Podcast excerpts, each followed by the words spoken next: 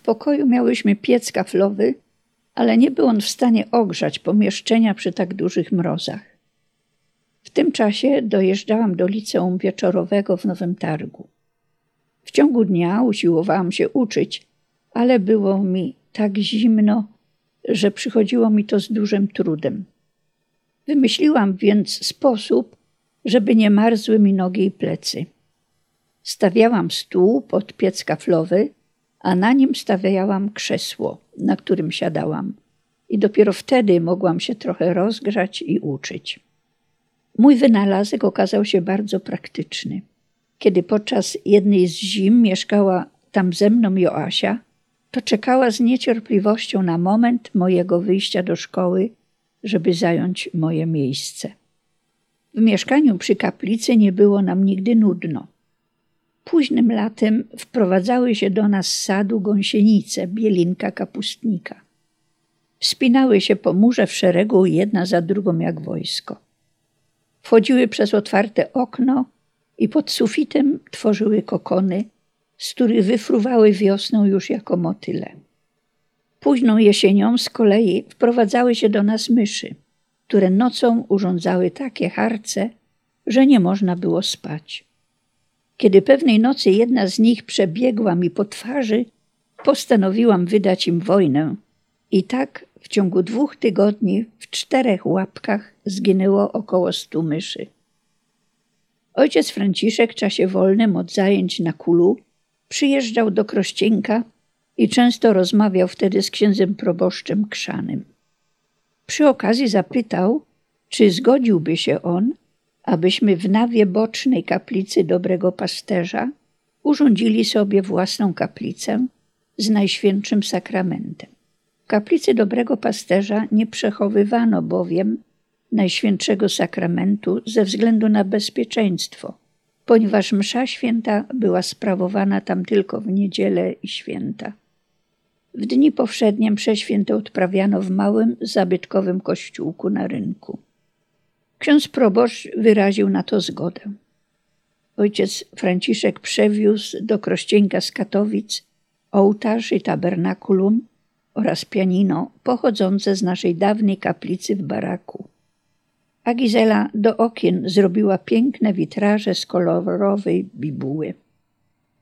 Przed tabernakulum paliliśmy lampkę oliwną, ponieważ ojciec uważał, że przed Najświętszym Sakramentem powinien stale ktoś czuwać. Albo człowiek, albo żywy ogień, a nie sztuczne elektryczne światło. Zobowiązywał nas do czuwania nad tym ogniem, żeby on rzeczywiście stale płonął. Dlatego nawet w nocy, gdy się obudziłam, obojętnie o której godzinie, wędrowałam po ciemku z mieszkania przez całą kaplicę, aż do bocznej nawy, żeby sprawdzić, czy lampka przed Najświętszym Sakramentem się pali. I chociaż księża wikarzy, którzy nas czasem odwiedzali, pytali, czy nas coś w tej kaplicy nie straszy, bo sam proboszcz opowiadał, jak go kiedyś tam coś postraszyło. To mnie jednak nigdy nic takiego się nie przytrafiło. Ojcu Franciszkowi udało się również nakłonić księdza proboszcza do założenia centralnego ogrzewania w kaplicy i przy okazji w zajmowanym przez nas mieszkaniu. Mimo to zimową porą było nam tam dalej chłodno. Na kulu rozpoczęło się dla ojca nowe życie. Poznał tam nowych ludzi, zastanawiał się nad naszą przyszłością. Dziewczęta po ukończeniu Diku i Wiku przeniosły się również na dalsze studia do Lublina. Ojciec na początku zamieszkał na podwalu w domu sióstr kanoniczek Ducha Świętego. W tym samym domu wynajął pokój dla naszych dziewcząt. Zamieszkały w nim w piątkę Agnieszka Hajda, Gizela Skop, Zyta i Teresa Kocur oraz Zuzanna Podlewska. Również tutaj na swoje utrzymanie dziewczęta zarabiały przepisując na maszynie prace magisterskie i doktorskie księży studiujących na kulu. Ciężko sobie to teraz wyobrazić, ale wszystko odbywało się w tym jednym pokoju. W następnych latach ojciec przeniósł się do konwiktu dla księży na kul. a dziewczęta mieszkały w różnych miejscach. Między innymi przez pewien czas u księży jezuitów, gdzie zamiast płacić za mieszkanie, wykonywały pewne posługi, jak sprzątanie kościoła czy gotowanie obiadów i tym podobne. Wszystkie ferie i wakacje nasza wspólnota razem z ojcem Franciszkiem spędzała w Krościenku. W mieszkaniu przy kaplicy Dobrego Pasterza było bardzo ciasno, mimo że ksiądz proboszcz pozwolił nam na strychu wyporządzić dodatkowy pokój. Nie miał on nawet drzwi, ale to nam nie przeszkadzało, a dodatkowe miejsca do spania bardzo się przydały. Pomimo tej ciasnoty odwiedzało nas wielu gości. Ciągle był ruch i różnego rodzaju spotkania. Ale odwiedzające nas osoby prawie zawsze musiały wynajmować sobie noclegi u gospodarzy.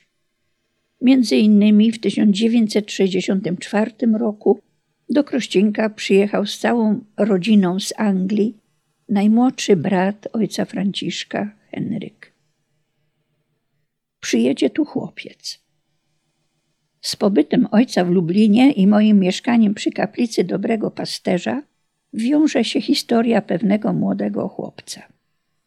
Z różnych powodów nie będę wymieniać tu jego imienia, bo nie wiem, czy by sobie tego życzył. Pewnego dnia do ojca Franciszka przyszła kobieta, która sama wychowywała trzech synów. Żaliła się, że nie umie sobie z nimi poradzić i prosiła, żeby ksiądz chociaż jednym z nich się zaopiekował. Ojciec Franciszek zawsze miał otwarte serce na ludzką biedę, więc obiecał jej, że zajmie się najstarszym z nich. Po pewnym czasie, gdy ojciec przyjechał do Krościnka, oznajmił mi: Z Lublina przyjedzie tu chłopiec, którym będziesz się opiekowała. Wynajęłam więc dla niego pokój u pewnej nauczycielki, gdzie mógłby nocować, ponieważ przy kaplicy dobrego pasterza, gdzie mieszkałam, nie było żadnych warunków, żeby go zakwaterować. Uczęszczał on do liceum, a po południu przychodził do mnie na posiłki i zostawał aż do wieczora. Chłopiec był bardzo inteligentny i mądry, a nawet czasem przemądrzały. Wyraźnie odstawał od swoich rówieśników. Od razu zwróciło to uwagę nauczycieli i dyrektora. Ogólnie wszyscy go lubili, ale nieraz nie umiał się dogadać z dyrektorem, bo zawsze go przemądrzał. Wtedy dyrektor go uspokajał i kazał być cicho, a on się z tego powodu bardzo denerwował i swoje nerwy wyładowywał po powrocie ze szkoły u mnie. Kiedy ojciec Franciszek przyjeżdżał do Krościnka, chłopiec ten bardzo lubił przebywać w jego towarzystwie. Ojca wszyscy lubili, a tacy jak on szczególnie do niego lgnęli. Ojciec był bardzo wyrozumiały. Wiedział, że nie może zbytnio pouczać i na wszystko zwracać uwagę, ale że pewne rzeczy trzeba przeczekać, aż minie ten okres buntu.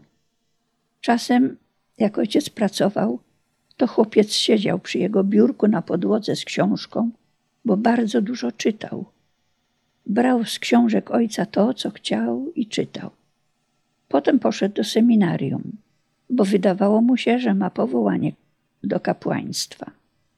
Nie pamiętam, ile tam dokładnie czasu spędził, ale na pewno był już w sutannie. Nie miał jednak powołania, więc seminarium zrezygnował i poszedł na inne studia, ale pozostał człowiekiem religijnym i praktykującym. Założył rodzinę i ma już dorosłe dzieci, które wspólnie z żoną dobrze wychował. Dziś jest pracownikiem naukowym i autorem wielu książek. Zacznijmy działać. Lata mijały bardzo szybko. Nadszedł rok 1963. Ojciec przyjechał z Lublina do Krościenka i powiedział: Skończył mi się czas zawieszenia. Nie marnujmy wobec tego czasu i zacznijmy działać. Jeszcze tego roku musimy zorganizować oazę dla dziewcząt szkół średnich. Nazwiemy ją oazą niepokalanej. Do roku 1960 odbywały się bowiem tylko oazy dzieci bożych, a teraz, po dwuletniej przerwie spowodowanej wyrokiem w zawieszeniu, ojciec postanowił zorganizować również rekolekcje oazowe dla młodzieży i pierwszą grupą miały być właśnie dziewczęta ze szkół średnich. Wiadomość o mającej się odbyć oazie rozchodziła się po cichu, z ucha do ucha. Ojciec powiedział znajomym księżom z diecezji katowickiej i tarnowskiej, że mogą na te rekolekcje, które będzie prowadził od 1 do 16 sierpnia tego roku, przysłać dziewczęta ze swoich parafii. Przez cały miesiąc przed tą mającą się odbyć oazą, ojciec organizował dla nas codzienne spotkania, które miały przygotować nas do jej prowadzenia, bo była to przecież pierwsza w historii oaza młodzieżowa. Musiałyśmy pozakładać sobie teczki, w których gromadziłyśmy potrzebne nam materiały. Ojciec tłumaczył, co to znaczy być moderatorką, animatorką. W pokoju miałyśmy piec kaflowy, ale nie był on w stanie ogrzać pomieszczenia przy tak dużych mrozach. W tym czasie dojeżdżałam do liceum wieczorowego w Nowym Targu. W ciągu dnia usiłowałam się uczyć, ale było mi tak zimno, że przychodziło mi to z dużym trudem. Wymyśliłam więc sposób, żeby nie marzły mi nogi i plecy. Stawiałam stół pod piec kaflowy, a na nim stawiałam krzesło, na którym siadałam. I dopiero wtedy mogłam się trochę rozgrzać i uczyć. Mój wynalazek okazał się bardzo praktyczny. Kiedy podczas jednej z zim mieszkała tam ze mną Joasia, to czekała z niecierpliwością na moment mojego wyjścia do szkoły, żeby zająć moje miejsce. W mieszkaniu przy kaplicy nie było nam nigdy nudno. Późnym latem wprowadzały się do nas z sadu gąsienice, bielinka kapustnika. Wspinały się po murze w szeregu jedna za drugą jak wojsko. Wchodziły przez otwarte okno i pod sufitem tworzyły kokony, z których wyfruwały wiosną już jako motyle. Późną jesienią z kolei wprowadzały się do nas myszy, które nocą urządzały takie harce, że nie można było spać. Kiedy pewnej nocy jedna z nich przebiegła mi po twarzy, postanowiłam wydać im wojnę. I tak w ciągu dwóch tygodni w czterech łapkach zginęło około stu myszy. Ojciec Franciszek w czasie wolnym od zajęć na kulu przyjeżdżał do Krościenka i często rozmawiał wtedy z księdzem proboszczem Krzanym. Przy okazji zapytał, czy zgodziłby się on, abyśmy w nawie bocznej kaplicy Dobrego Pasterza urządzili sobie własną kaplicę z Najświętszym Sakramentem. Kaplicy Dobrego Pasterza nie przechowywano bowiem Najświętszego Sakramentu ze względu na bezpieczeństwo, ponieważ msza święta była sprawowana tam tylko w niedzielę i święta. W dni powszednie msze święte odprawiano w małym, zabytkowym kościółku na rynku. Ksiądz proboszcz wyraził na to zgodę. Ojciec Franciszek przewiózł do Krościenka z Katowic ołtarz i tabernakulum oraz pianino pochodzące z naszej dawnej kaplicy w baraku. A Gizela do okien zrobiła piękne witraże z kolorowej bibuły. Przed tabernakulum paliliśmy lampkę oliwną, ponieważ ojciec uważał, że przed Najświętszym Sakramentem powinien stale ktoś czuwać. Albo człowiek, albo żywy ogień, a nie sztuczne elektryczne światło. Zobowiązywał nas do czuwania nad tym ogniem, żeby on rzeczywiście stale płonął. Dlatego nawet w nocy, gdy się obudziłam, obojętnie o której godzinie, wędrowałam po ciemku z mieszkania przez całą kaplicę, aż do bocznej nawy, żeby sprawdzić, czy lampka przed Najświętszym Sakramentem się pali. I chociaż księża wikarzy, którzy nas czasem odwiedzali, pytali, czy nas coś w tej kaplicy nie straszy, bo sam proboszcz opowiadał, jak go kiedyś tam coś postraszyło. To mnie jednak nigdy nic takiego się nie przytrafiło. Ojcu Franciszkowi udało się również nakłonić księdza proboszcza do założenia centralnego ogrzewania w kaplicy i przy okazji w zajmowanym przez nas mieszkaniu. Mimo to zimową porą było nam tam dalej chłodno. Na kulu rozpoczęło się dla ojca nowe życie. Poznał tam nowych ludzi, zastanawiał się nad naszą przyszłością.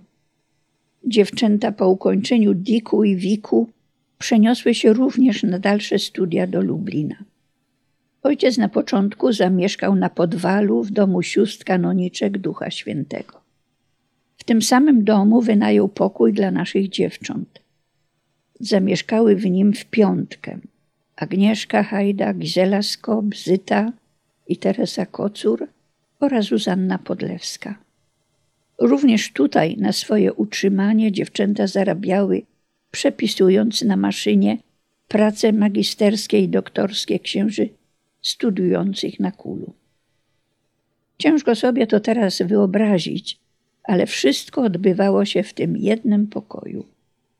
W następnych latach ojciec przeniósł się do konwiktu dla księży na kul, a dziewczęta mieszkały w różnych miejscach, między innymi przez pewien czas u księży jezuitów, gdzie zamiast płacić za mieszkanie, wykonywały pewne posługi, jak sprzątanie kościoła czy gotowanie obiadów i tym podobne. Wszystkie ferie i wakacje nasza wspólnota razem z ojcem Franciszkiem spędzała w Krościenku. W mieszkaniu przy kaplicy Dobrego Pasterza było bardzo ciasno, mimo że ksiądz proboszcz pozwolił nam na strychu wyporządzić dodatkowy pokój. Nie miał on nawet drzwi, ale to nam nie przeszkadzało, a dodatkowe miejsca do spania bardzo się przydały. Pomimo tej ciasnoty odwiedzało nas wielu gości.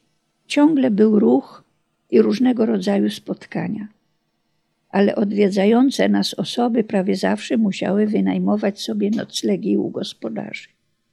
Między innymi w 1964 roku do Krościnka przyjechał z całą rodziną z Anglii najmłodszy brat ojca Franciszka, Henryk. Przyjedzie tu chłopiec. Z pobytem ojca w Lublinie i moim mieszkaniem przy kaplicy Dobrego Pasterza wiąże się historia pewnego młodego chłopca. Z różnych powodów nie będę wymieniać tu jego imienia, bo nie wiem, czy by sobie tego życzył. Pewnego dnia do ojca Franciszka przyszła kobieta, która sama wychowywała trzech synów. Żaliła się, że nie umie sobie z nimi poradzić i prosiła, żeby ksiądz chociaż jednym z nich się zaopiekował. Ojciec Franciszek zawsze miał otwarte serce na ludzką biedę, więc obiecał jej, że zajmie się najstarszym z nich. Po pewnym czasie, gdy ojciec przyjechał do Krościnka, oznajmił mi: Z Lublina przyjedzie tu chłopiec, którym będziesz się opiekowała. Wynajęłam więc dla niego pokój u pewnej nauczycielki, gdzie mógłby nocować ponieważ przy kaplicy Dobrego Pasterza, gdzie mieszkałam, nie było żadnych warunków, żeby go zakwaterować. Uczęszczał on do liceum, a po południu przychodził do mnie na posiłki i zostawał aż do wieczora. Chłopiec był bardzo inteligentny i mądry, a nawet czasem przemądrzały. Wyraźnie odstawał od swoich rówieśników.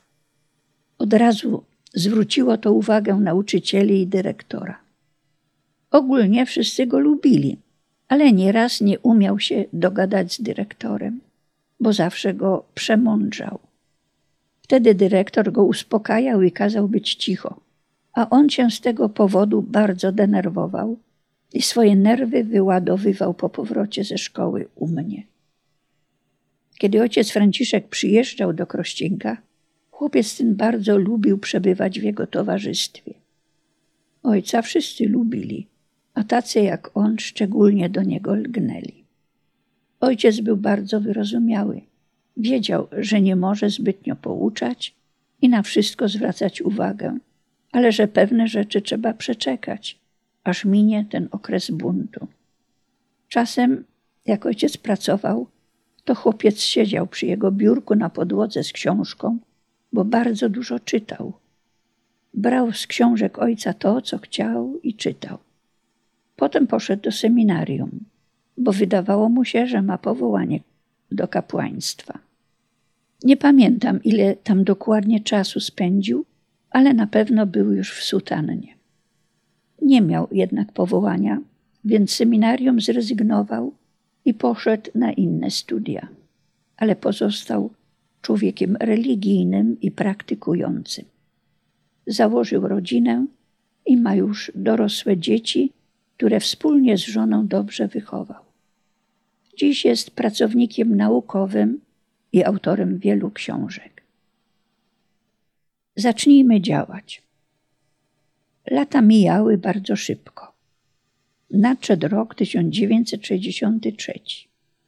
Ojciec przyjechał z Lublina do Krościenka i powiedział: Skończył mi się czas zawieszenia. Nie marnujmy wobec tego czasu i zacznijmy działać. Jeszcze tego roku musimy zorganizować oazę dla dziewcząt szkół średnich. Nazwiemy ją oazą niepokalanej. Do roku 1960 odbywały się bowiem tylko oazy dzieci bożych, a teraz, po dwuletniej przerwie spowodowanej wyrokiem w zawieszeniu, ojciec postanowił zorganizować również rekolekcje oazowe dla młodzieży i pierwszą grupą miały być właśnie dziewczęta ze szkół średnich. Wiadomość o mającej się odbyć oazie rozchodziła się po cichu, z ucha do ucha. Ojciec powiedział znajomym księżom z diecezji katowickiej i tarnowskiej, że mogą na te rekolekcje, które będzie prowadził od 1 do 16 sierpnia tego roku, przysłać dziewczęta ze swoich parafii. Przez cały miesiąc przed tą mającą się odbyć oazą Ojciec organizował dla nas codzienne spotkania, które miały przygotować nas do jej prowadzenia, bo była to przecież pierwsza w historii oaza młodzieżowa. Musiałyśmy pozakładać sobie teczki, w których gromadziłyśmy potrzebne nam materiały. Ojciec tłumaczył, co to znaczy być moderatorką, animatorką, jak mają przebiegać poszczególne spotkania jak należy organizować pogodne wieczory i tym podobne. Ojciec znalazł miejsce na oazę w Szlachtowej, gdzie miejscowy proboszcz, ksiądz Józef Baran, udostępnił nam starą plebanię kościół. Przed rozpoczęciem oazy musiałyśmy wszystko przygotować. Uczestniczki, które przyjechały wcześniej, pomagały nam przystosować budynek plebanii w taki sposób, aby tam mogły się odbyć rekolekcje. Wstawiałyśmy metalowe łóżka, napychałyśmy słomą sienniki i tym podobne. Mieszkałyśmy tam w bardzo, w bardzo prymitywnych warunkach. Wodę do kuchni czerpałyśmy ze studni. Nie było żadnej łazienki. Myłyśmy się w rzece, do której schodziłyśmy po skarpie. Drewniana budka to było nasze WC. Część dziewcząt musiała zamieszkać u gospodarzy, bo plebania była bardzo mała, ale i tam warunki były podobne. Początkowo dziewczętom było trudno dostosować się do tych prymitywnych warunków, ale dość szybko się zaaklimatyzowały i nie wyobrażały sobie, że mogłoby być inaczej. Zaledwie w kilka dni po rozpoczęciu oazy mieliśmy niespodziewaną wizytę. Byliśmy w sali, której jedne okna, a w zasadzie okienka, wychodziły na plac kościelny, a drugie na las. W pewnym momencie ojciec spojrzał przez okno i zauważył wjeżdżający na plac kościelny samochód. Zaraz się zorientował, co to za wizyta i powiedział do nas: Aha, nasi przyjaciele już są. Ja do nich wyjdę, a wy się sprzątnijcie. Wszystkie powyskakiwałyśmy przez okno wychodzące do lasu, a ojciec wyszedł do panów, którzy się wylegitymowali i oznajmili, że mają nakaz zlikwidowania tego dzikiego obozu. Ojciec powiedział im, że to nie jest żaden obóz, tylko rekolekcje. A oni na to, nic nas to nie obchodzi, mamy to zlikwidować. Jesteście w pasie nadgranicznym i nie wolno tu przebywać. Ojciec tłumaczył im, słuchajcie, naprawdę się wyprowadzimy i wyjedziemy, tylko te rekolekcje zakończymy. Nikt tutaj nie zostanie. Oni jednak nakazali nam natychmiast opuścić to miejsce i odjechali. Jednak dokończyliśmy nasze rekolekcje, chociaż panowie pojawili się jeszcze raz. Później ojciec niejednokrotnie nas pouczał, że mimo nakazów z własnej woli nigdy nie opuszczamy miejsca oazy, chyba że podstawią samochody i sami nas siłą wywiozą. Podobnie jak wcześniej dzieci, dziewczęta również bardzo dobrze przeżyły te rekolekcje. Wróciły odmienione i wewnętrznie ubogacone. U jednej z uczestniczek nawet zrodziło się tam powołanie do Karmelu. Chociaż podstawowym celem oazy nie jest budzenie powołań, to jednak było to miejsce, gdzie Pan Bóg je dawał, bo ziarno powołania trafiało na dobrze przygotowany grunt i w swoim czasie wydawało i takie owoce. Były lata, że 40, a nawet 80% powołań do służby Bożej rodziło się właśnie w oazach. Kolejne takie rekolekcje. Wśród księży szybko rozeszła się wieść, że ksiądz Blachnicki zaczął na nowo działać i jak dobre owoce przyniosła pierwsza oaza dla dziewcząt. Zwracali się więc do niego, żeby zorganizował kolejne takie rekolekcje, bo oni także ze swoich parafii chcieliby wysłać na nie dziewczęta. Skoro była taka potrzeba, w roku 1964 ojciec postanowił zorganizować następną oazę dla dziewcząt. Powiedział jednak: Zmylimy przeciwnika. Szlachtowa jest z jednej strony Krościnka, a Tylmanowa z drugiej. Zapytał więc księdza proboszcza z Tylmanowej, czy nas tam przyjmie i użyczy dla oazy jakichś pomieszczeń. Proboszcz okazał nam bardzo dużą życzliwość. Dał do naszej dyspozycji salę parafialną, a nawet udostępnił kuchnię na plebanii. Mieszkaliśmy u ludzi. W tym czasie trwał Sobór Watykański II. Ojciec natychmiast czytał dokumenty wydawane na soborze w języku łacińskim i je tłumaczył. Wszystko, co dotyczyło liturgii, od razu wprowadzał w życie. Wiedział, że to, co zostało tam zatwierdzone, niedługo będzie obowiązywać w całym Kościele. Na przykład sprawowanie Eucharystii twarzą do ludu, które było jego pragnieniem już od pierwszych lat kapłaństwa. Wnosiliśmy więc codziennie do kościoła w Tylmanowej stół, żeby msza święta mogła być sprawowana w ten sposób. W oazie uczestniczyły innymi wspomniana już wcześniej przy okazji krucjaty dziecięcej Stasia Orzeł, siostrzenica ojca Franciszka Irena Kucharska, zwana Iką oraz Basia Badura. Okazało się, że i ta druga oaza była bardzo dobrze przeżyta przez uczestniczki i również zrodziły się tam powołania, jedno misyjne, a trzy do naszego instytutu. Basia, Stasia, Ika. Wybuduj tu dom. Po doświadczeniu tych dwóch dziewczęcych oaz, ojciec przeczuwał, że ta forma rekolekcji będzie się rozwijała. Dlatego uważał, że potrzebny jest nam własny dom, w którym będziemy mogli je organizować. My ciągle jeszcze mieszkaliśmy przy kaplicy Dobrego Pasterza.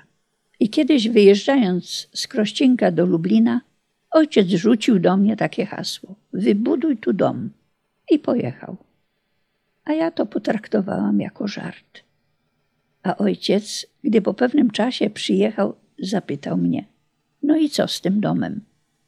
To pytanie wydawało mi się śmieszne, więc tylko wzruszyłam ramionami. Ojciec ten gest zrozumiał i powiedział: No tak, na czym go miałaś wybudować, jak nie było parceli? Wiesz co? To najlepiej kupimy dom, bo wtedy nie trzeba się już będzie martwić o parcelę. Musimy się rozglądnąć, czy tu, w Krościńku, jest coś do kupienia. Ojciec wiedział, że z szukaniem domu do kupienia nie ma na co na mnie liczyć, bo ja traktowałam to jako bajki. Pomyślałam sobie też coś. Kupić dom. Ojciec student, my studentki, a dodatkowo ja chora w tym krościńku. Grosza nikt nie ma. Nikt nie zarabia, a tu mamy jeszcze kupować dom. To było dla mnie śmieszne. Sam zaczął się więc rozglądać. Zapytał też księdza proboszcza, czy nie zna przypadkiem kogoś, kto ma tu dom na sprzedaż. Proboszczowi przypomniało się, że jest taki dom na tak zwanej kopii górce. Widzieć dziurę w całym. Ojciec się ucieszył i, jak miał to w zwyczaju, nie odkładając na później, natychmiast poszedł do właściciela z zapytaniem, czy to prawda, że chce sprzedać ten dom. Właściciel, pan Antoni Kurzeja, potwierdził: Tak, jestem zmuszony go sprzedać. Tym bardziej, że dom jest jeszcze częściowo niewykończony. Ja jestem już stary i chory. Brakuje mi na to sił, a żona mieszka w Warszawie i nie chce tu się sprowadzić. Ojciec na to powiedział, a ja chętnie go kupię. Podał też, na jakich mniej więcej warunkach mógłby go nabyć. Przy okazji wyszło, że obydwaj byli harcerzami, więc mieli wspólne tematy i dobrze im się rozmawiało. Na koniec właściciel powiedział, że porozmawia z żoną. Jeżeli ona nie będzie miała nic przeciwko temu, to mu dom sprzeda. Po powrocie z tego spotkania ojciec powiedział do nas: Chodźcie, chodźcie, coś wam pokażę. Zaprowadził nas pod kopią górkę i z radością wskazał: Popatrzcie na górę. Widzicie tam ten domek? On będzie nasz. A ja zamiast się ucieszyć, jęknęłam i powiedziałam: Proszę ojca, a kto tu będzie wszystko wynosił? Zaraz zabolały mnie ręce i nogi, bo już czułam te ciężkie siatki, te zakupy i to wszystko, co trzeba będzie nosić do góry i z powrotem. Widziałam wszystkie trudności i problemy, które będą z tym związane. Ojciec, słysząc to, wiedział, że nie ma z nami o czym rozmawiać spodziewał się czegoś zupełnie innego. Myślał, że powiemy: Jakie to piękne miejsce! Chodźmy na górę i zobaczmy. Było mu przykro, że nie podzielamy jego entuzjazmu. Szliśmy więc z powrotem w milczeniu, ale ojciec myślał swoje i wiedział, że ten dom i tak kupi. Za kilka dni przyszła wiadomość od właściciela. Niestety żona nie zgodziła się sprzedać domu na takich warunkach i w dodatku księdzu. Ojciec pomyślał sobie, no trudno, trochę mu było żal, bo takie piękne położenie, wspaniałe widoki, no cudo. Jaka wielka chwała Boża mogłaby być z tego miejsca.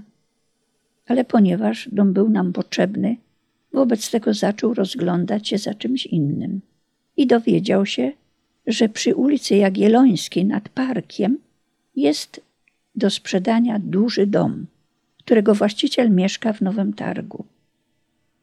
Ojciec zaraz tam pojechał, żeby z nim porozmawiać. Właściciel, pan Jan Plewa, potwierdził, rzeczywiście chcę go sprzedać, bo jest mi niepotrzebny. A ojciec na to, a mnie jest bardzo potrzebny. Właściciel wtedy powiedział, ale tam jest pełno lokatorów. Ojciec, to i z lokatorami kupię, bo przecież kiedyś będą musieli się wyprowadzić.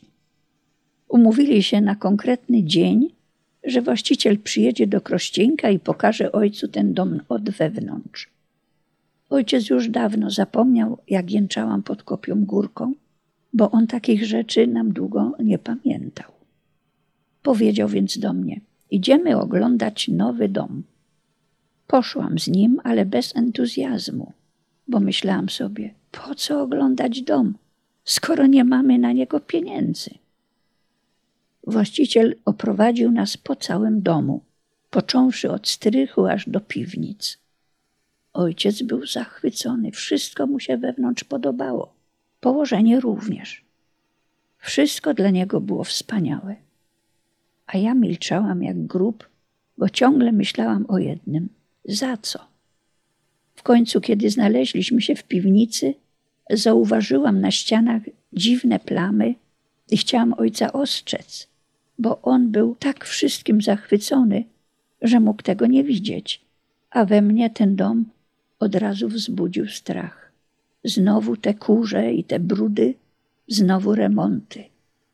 Podeszłam więc do ojca i mówię mu: Proszę ojca, ale tu jest grzyb w tym domu. Ojciec wtedy już nie wytrzymał i powiedział mi: Ty też wszędzie musisz widzieć dziurę w całym. No i ja się obraziłam, bo myślałam, że jestem taka bystra, że ojcu zwróciłam uwagę na to, czego on mógł nie dostrzec, a on mnie tak podsumował. Ojciec umówił się z gospodarzem co do kupna i wróciliśmy do domu. I znowu po drodze nie mieliśmy o czym rozmawiać. Kilka dni po naszej wizycie na Jagiellońskiej przyszła kolejna wiadomość od właściciela domu na Kopigórce, że jego żona się namyśliła i może ten dom księdzu sprzedać. Powstał więc problem, na który z tych domów się zdecydować. Ojciec nas zebrał i pokazał zdjęcia obu domów i zapytał, który chcecie, żebyśmy kupili? Ten na górce czy ten przy parku? Który wam się lepiej podoba? Zapadła cisza, bo wszystkie myślałyśmy to samo. Za co? Ojciec domyślał się, dlaczego milczymy i sam powiedział: No tak, właściwie to nad czym się zastanawiamy.